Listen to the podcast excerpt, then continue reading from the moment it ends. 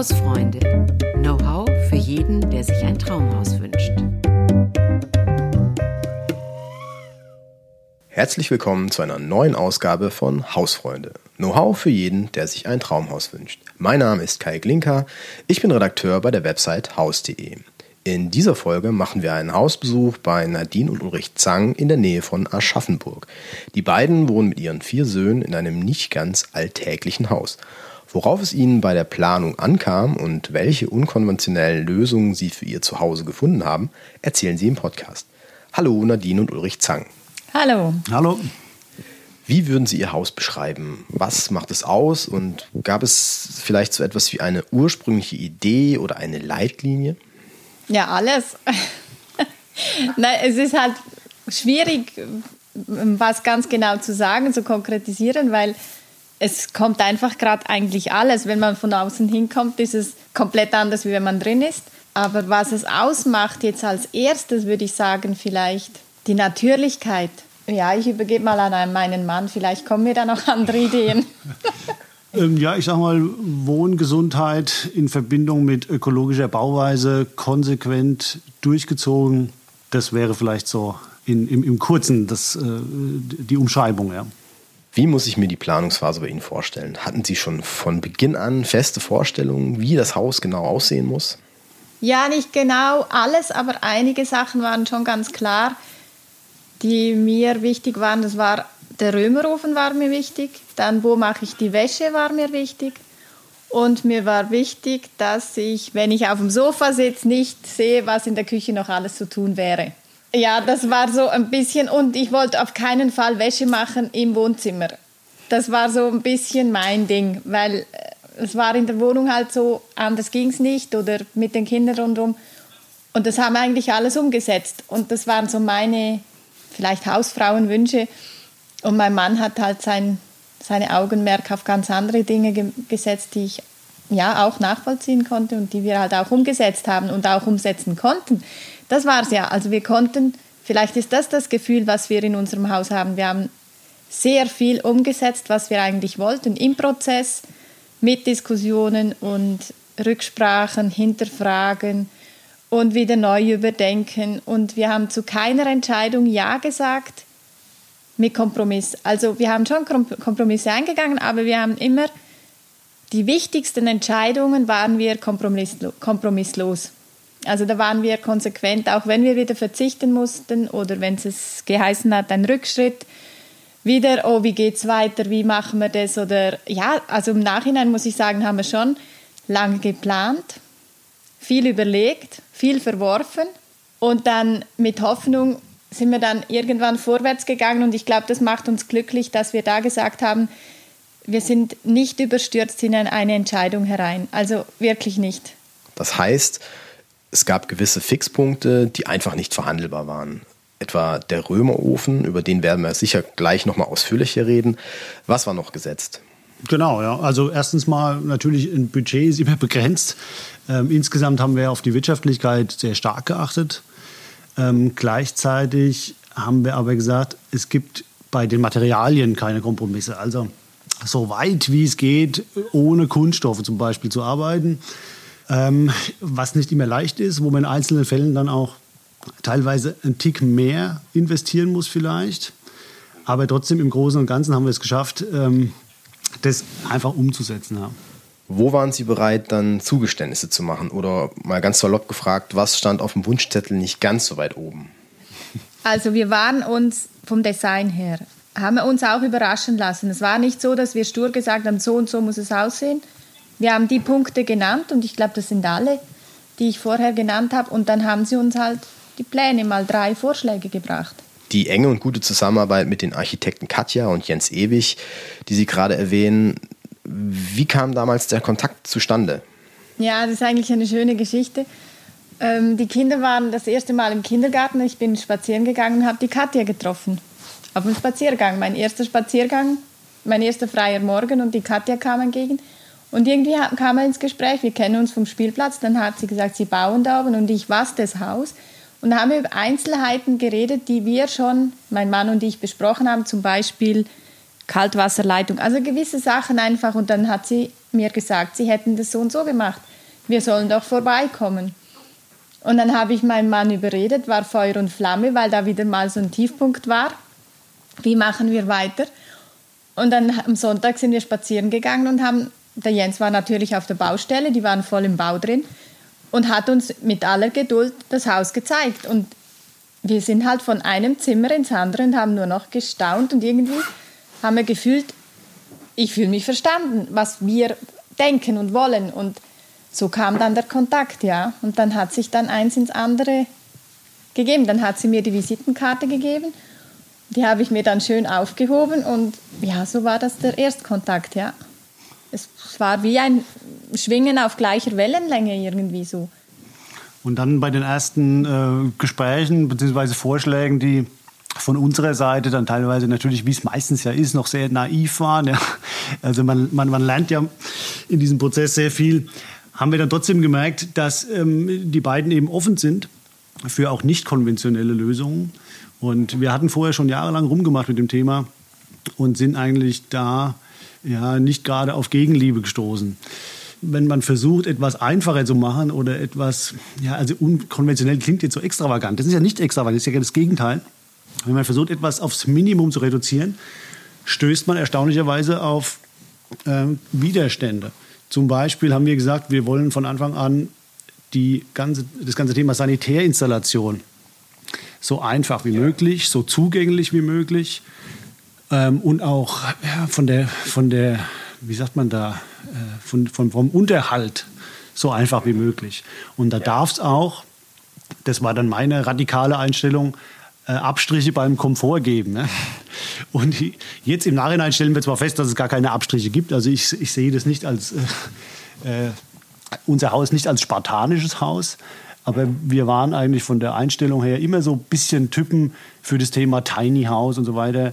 Sind gar nicht so unbedingt die Hausbesitzer-Typen. Aber natürlich, wenn man eine große Familie hat, muss man sich irgendwann mal überlegen, wie geht es weiter. Und ähm, die typischen Auflagen im Baurecht sind ja auch äh, bekannt. Also man kann ja hier auch nicht alles machen, was man so will. Und ähm, naja, von, auf jeden Fall haben wir halt im Zwiegespräch uns in äh, Monate oder sogar jahrelange Annäherung ja. sozusagen dann äh, diesem, ja, dieser Lösung genähert. Ja. Mhm. Weil eben das Wort Bebauungsplan fiel. Ähm, inwieweit haben Vorschriften oder Bestimmungen die Planung denn beeinflusst? Ja, insofern äh, klar, also die äh, Anzahl der Geschosse beziehungsweise die Traufhöhe, solche Themen sind ja alle vorgeschrieben. Und ähm, das hat natürlich dazu geführt, dass das Haus größer werden musste, als wir es eigentlich gewollt hätten. Ne? Gut. Ja, ich habe mir über das Thema gar nicht so viele Gedanken gemacht. Unsere Devise war, so groß wie nötig, so klein wie möglich. Wenn man Ihnen jetzt so zuhört, dann merkt man auch ganz deutlich, dass Sie nicht nur sehr intensiv, sondern auch sehr lange über die Details nachgedacht haben. Ja, also ich finde, wir haben viel nachgedacht, ja. Ja. Oder hinterfragt, ist es praktisch so oder nicht. Und da haben halt alle mitgedacht und nicht nur einer. Und so kleine Details, die einfach nicht vergessen wurden oder die einfach funktionieren. Und das ist halt schon sehr, also das schätze ich halt sehr im Alltag. Und es konnte halt so gebaut werden, weil alles durchdacht war. Es hat halt alles seinen Platz. Die Wäsche hat seinen Platz, die Küche ist genug groß, ich habe einen Putzschrank, was oft vergessen wird. Es hat halt so viel einfach seinen kleinen Platz. Die Schuhe, die, die Kinder haben so einen Eingangsschrank, wo sie, jeder hat seinen Spind sozusagen, seine Schuhschublade. Es kann alles weggeräumt werden. Es ist nicht so, oh, das wurde vergessen oder, oder hat man nicht daran gedacht, sondern nein, es ist zwar klein vom, vielleicht vom, von der Grundfläche her oder von den Zimmern, aber es ist sehr gut durchdacht. Es fehlt nichts. Es ist alles da, mehr als genug. Und das ist halt das, was ich sehr schätze. Wirft man jetzt einen Blick in Ihre Nachbarschaft, dann sind die Häuser dort mehrheitlich gemauert. Stellte sich für Sie überhaupt an irgendeinem Punkt mal die Frage, nicht auf Holz als Baustoff zu setzen? Ihr Haus ist ja ein klassischer Holzrahmenbau. Ja gut, also ich denke, das ist die Frage ist nahezu obsolet. Also heutzutage, jeder kennt die Themen, Nachhaltigkeit und so weiter. Ähm, für mich gibt es keine Alternative zu Holz. Ähm, und deswegen war das von Anfang an klar. Ähm, so wenig mineralische Baustoffe wie möglich, die irgendwie energieintensiv sind. Und ähm, allein schon dieses Thema hat so dieses Raster der, der Möglichkeiten äh, vorgegeben. Ja. Mhm. Also allein also die, die Technik der Holzbauweise, die heutzutage zur Verfügung steht, ist ja wirklich auch gigantisch. Und ich denke, die gibt auch ihren ganz eigenen Charme letzten Endes äh, dazu, beziehungsweise man kann beispielsweise Gewerke auch kombinieren und von Anfang an auf einer ziemlichen Tiefe oder mit einer gewissen Detailgetreue planen, die schon faszinierend ist. Also wenn ich jetzt nur zum Beispiel überlege, wie der, der, der Zimmermannbetrieb, wie hier ähm, Möbel und zum Beispiel das Treppenhaus von Anfang an mit eingeplant wurden. Ne? Das sind ja alles am Ende auch Kosten, die man dann an anderer Stelle spart, wenn man sich ein weiteres Gewerk wiederum ins Haus holt. Und ähm, das ist schon faszinierend. Durch die Zusammenfassung der Gewerke hat dann quasi der Zimmermann Ihnen fast den kompletten Rohbau hingestellt, wenn ich das richtig verstehe, oder? Genau. Also Sehr viel. Im Prinzip äh, sind der Rohbau mit äh, der Betonbodenplatte, äh, mit allen Kanalanschlüssen und so weiter, das ist das eine Basisgewerk und der Zimmermann sind die zwei wesentlichen Punkte. Dann die Metallfassade und das war's. Ja. Dann, damit ist das Dach mit abgedeckt und das ganze Thema Installation logischerweise kommt auch noch dazu. Ja. Aber es ist jetzt nicht so, dass man an vielen Stellen da jetzt komplett neu angefangen hat, beispielsweise mit, mit Treppenbau oder Planung einer ähm, oder auch die, der, der Inneneinrichtung. Auch das, alle äh, Schränke bzw. Möbel sind von Anfang an von den Maßen her mit, mit vorgedacht gewesen und es passt dementsprechend perfekt alles zusammen. Nachhaltige Baustoffe hatten bei Ihnen von der ersten Planungsphase an ja einen sehr hohen Stellenwert. Das haben Sie gerade erwähnt auch. Sie haben zum Beispiel auch den Lehm aus dem Aushub für die Bodenplatte des Hauses als Baustoff genutzt. Wie kam es dazu? Also das hat äh, zwei Gründe. Das erste ist, es ist irgendwie für mich paradox, dass man äh, Erde aushebt und dieses fehlende Material später durch irgendwelche ähm, anderen mineralischen äh, Abfälle zum Beispiel ausgleicht und für beides jeweils Geld bezahlt. Also das ist der eine Punkt. Und der andere Punkt ist, dass Lehm natürlich ein perfekter Baustoff ist. Und äh, wir den natürlich ganz bewusst auch im Haus haben wollten, aufgrund seiner schadstoffregulierenden und auch klimaregulierenden Eigenschaften. Sie haben dann die richtige Mixtur des Lehms selber ausgetüftelt und ausprobiert, ob und wie das mit dem Innenputz jetzt genau klappt. War das von Anfang an so geplant? Ja, also am Anfang, es war lange offen, ob wir es machen lassen, den Lehm verputzt oder nicht. Dass wir Lehmputz möchten, das war klar. Und dann, glaube ich, ein Jahr, nee, da war der, der Zimmermann in der Produktion, da haben wir so eine Platte geholt, eine Innendämmungplatte und haben dann die in die Wohnung geholt und Lehm. Und dann hat mein Mann angefangen mit Sand, Lehm, halt ausprobiert, wie er es mischen soll und hat dann probiert, wie es hält, ja, halt mit Informationen von Büchern und und und, was wir alle schon gewusst haben oder auch ausprobiert. Ja, und dann kamen halt zuerst mal die Wände dran, die nicht so wichtig sind, zum Beispiel der Technikraum oder in der Garage die, die Brandwand zum Nachbar hin. Und haben halt gemerkt, dass es gut funktioniert. Klar haben wir während dem Prozess viel gelernt, finde ich, wie man was aussieben soll oder so. Und dann gingen wir halt ran. Also am Anfang hat es mein Mann alleine gemacht. Aber insgesamt außer, ähm, außer viel Zeit und ähm, Tennisarm und Sehn Sehnenscheidenentzündung hat es uns nichts gekostet. Ne?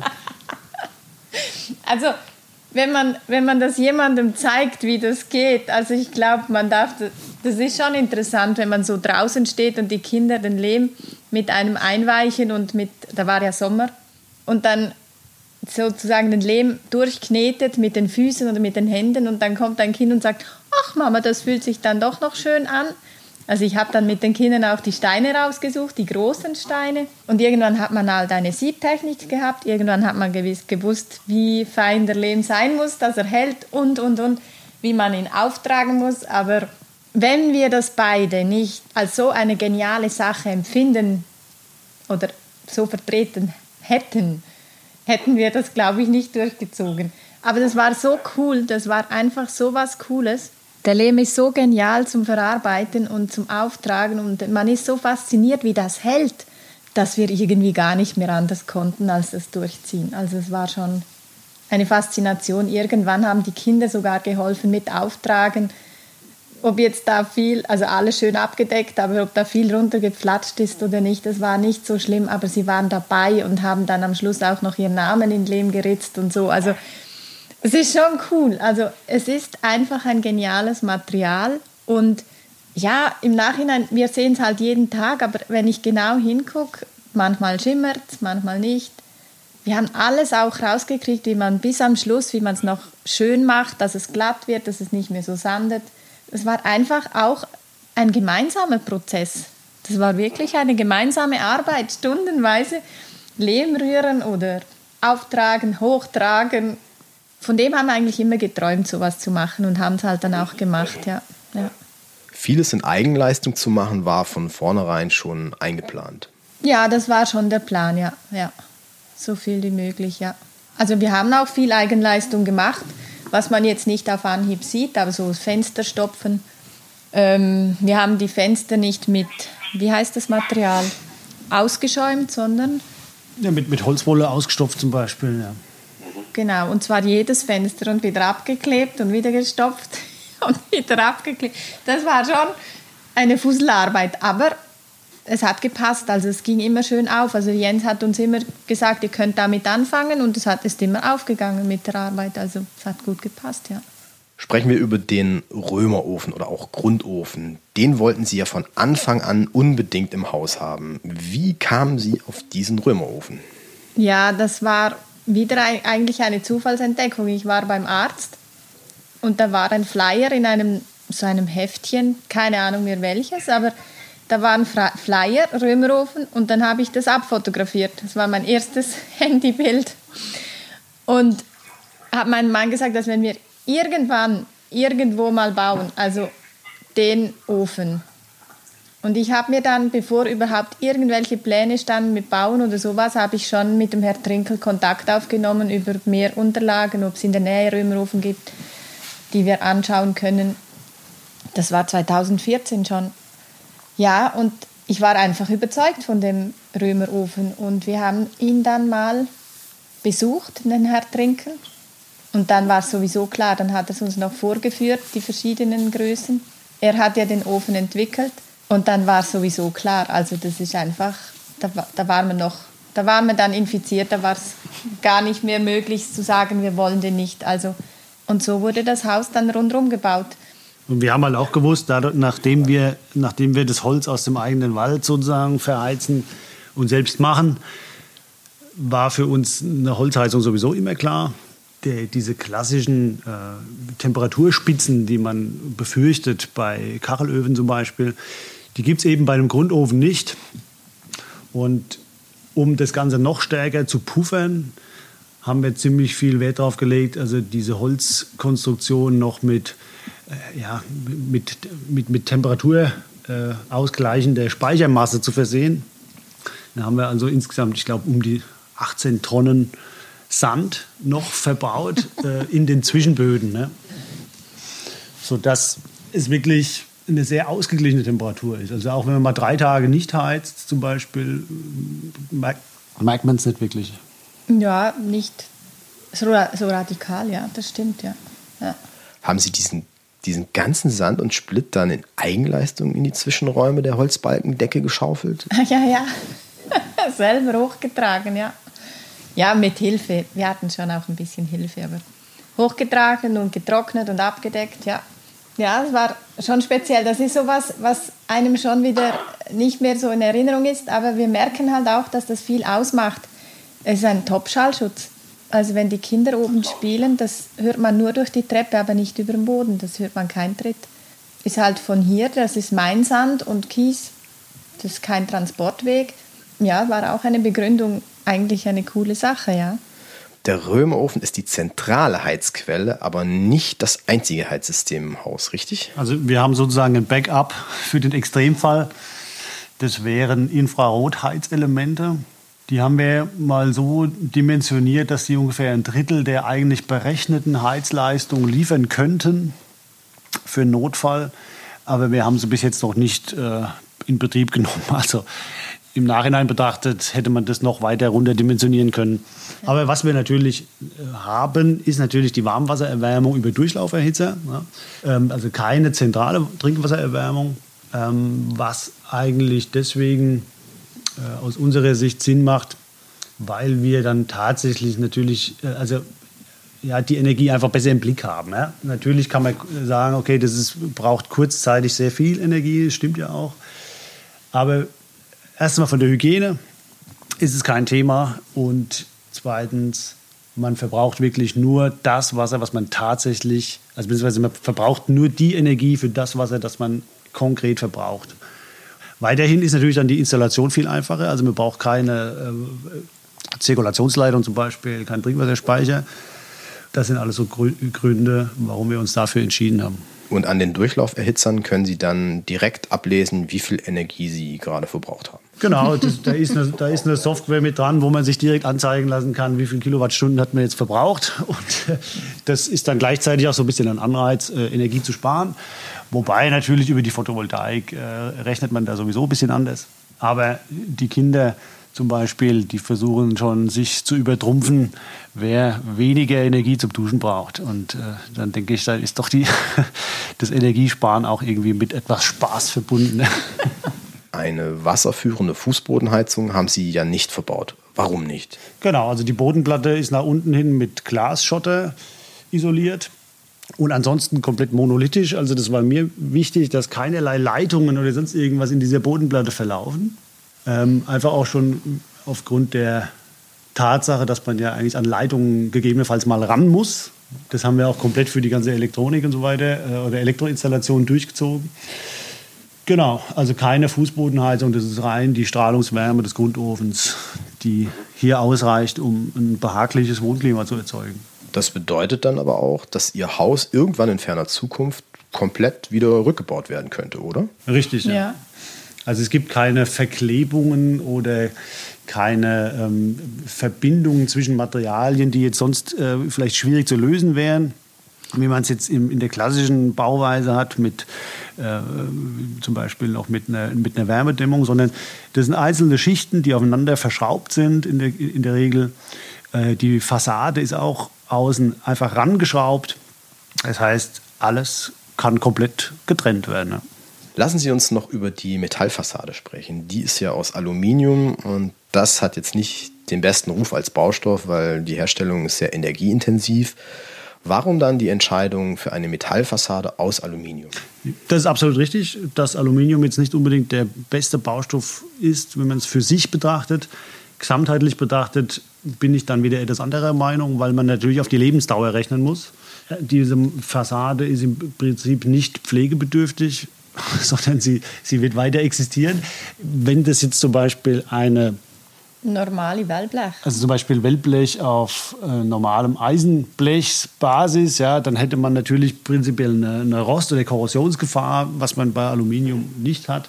Und das Aluminium bleibt Aluminium, ja. Das heißt, irgendwann in, in 50 Jahren äh, ist das wieder eins zu eins recycelbar Somit könnte man sagen, das Haus stellt auch einen Rohstoffspeicher dar. Mhm. Ja, ähnlich wie auch der, der, der, verbaute Sand und Kies in den Decken und äh, Böden. Also vielleicht ist ja der Sand dann auch eine Geldanlage dann irgendwann mal bei den Sandpreisen jetzt. genau. Ja, genau. Da sind noch ein paar Lego-Männchen drin. Hm? Oh, sehr schön. Ja, die werden, je nachdem, was für Lego-Männchen das sind, die werden vielleicht auch mal viel Geld wert sein. Genau, ja ist natürlich auch deutlich pflegeleichter als eine verputzte Fassade oder eine Holzfassade, die beide ja alle paar Jahre gestrichen werden müssen. Ja, als wir gesagt haben, die Aluminiumfassade, wir machen eine Aluminiumfassade, haben alle so ein bisschen den Kopf geschüttelt. Oh nee, dann hört ihr jedes Geräusch und wenn es regnet, dann hört ihr das Geräusch. Und ja, aber es ist doch schön, wenn man es hört. Also auf der ersten Seite war ich zuerst schon mal enttäuscht, dass man so wenig hört. also wir sind ja zu oberst und wenn es dann regnet, hört man es schon klar. Aber ich muss sagen, das ist schön, das ist weder störend noch sonst was. Und hören durch die gute Dämmung hört man wirklich nicht viel. Aber es ist interessant, wie halt dann die Reaktionen von außen sind. Das könnt ihr doch nicht machen, aber es ist echt top. Ich finde die Idee super. Ich bin auch froh, dass es jetzt Aluminium ist, wegen, eben wegen der Nachhaltigkeit, dass es sicher nicht rostet. Und ich kann es mit dem Lappen abwaschen. Also, was will ich mehr? Ich habe, wenn wenn irgendein Kind irgendwas dran schmiert, so gerade so ehrlich gesagt, dann kann ich den Lappen holen mit Spülmittel oder mit Wasser und es ist weg. Das sind halt schon auch Vorteile, muss man ganz ehrlich sagen. Wer hat das? Wenn Sie jetzt zurückblicken auf Ihr Projekt, was können Sie zukünftigen Bauherren raten? Also unsere Devise war immer keine Entscheidung übers Knie brechen. Also für mich war auch wichtig, dass man sich verstanden fühlt vom Architekten und nicht einfach bleiben, also nur, nur was durchziehen, weil man jetzt die Geduld vielleicht nicht hat. Das ist vielleicht nicht immer einfach, nein, ist es nicht. Und manchmal hat man das Gefühl, hat man das Gefühl, man geht einen Schritt zurück. Aber dieser Schritt zurück lohnt sich in die Länge. Weil übers Knie brechen bei einem schlechten Gefühl oder wenn man nicht ganz sicher ist, das bringt es nicht.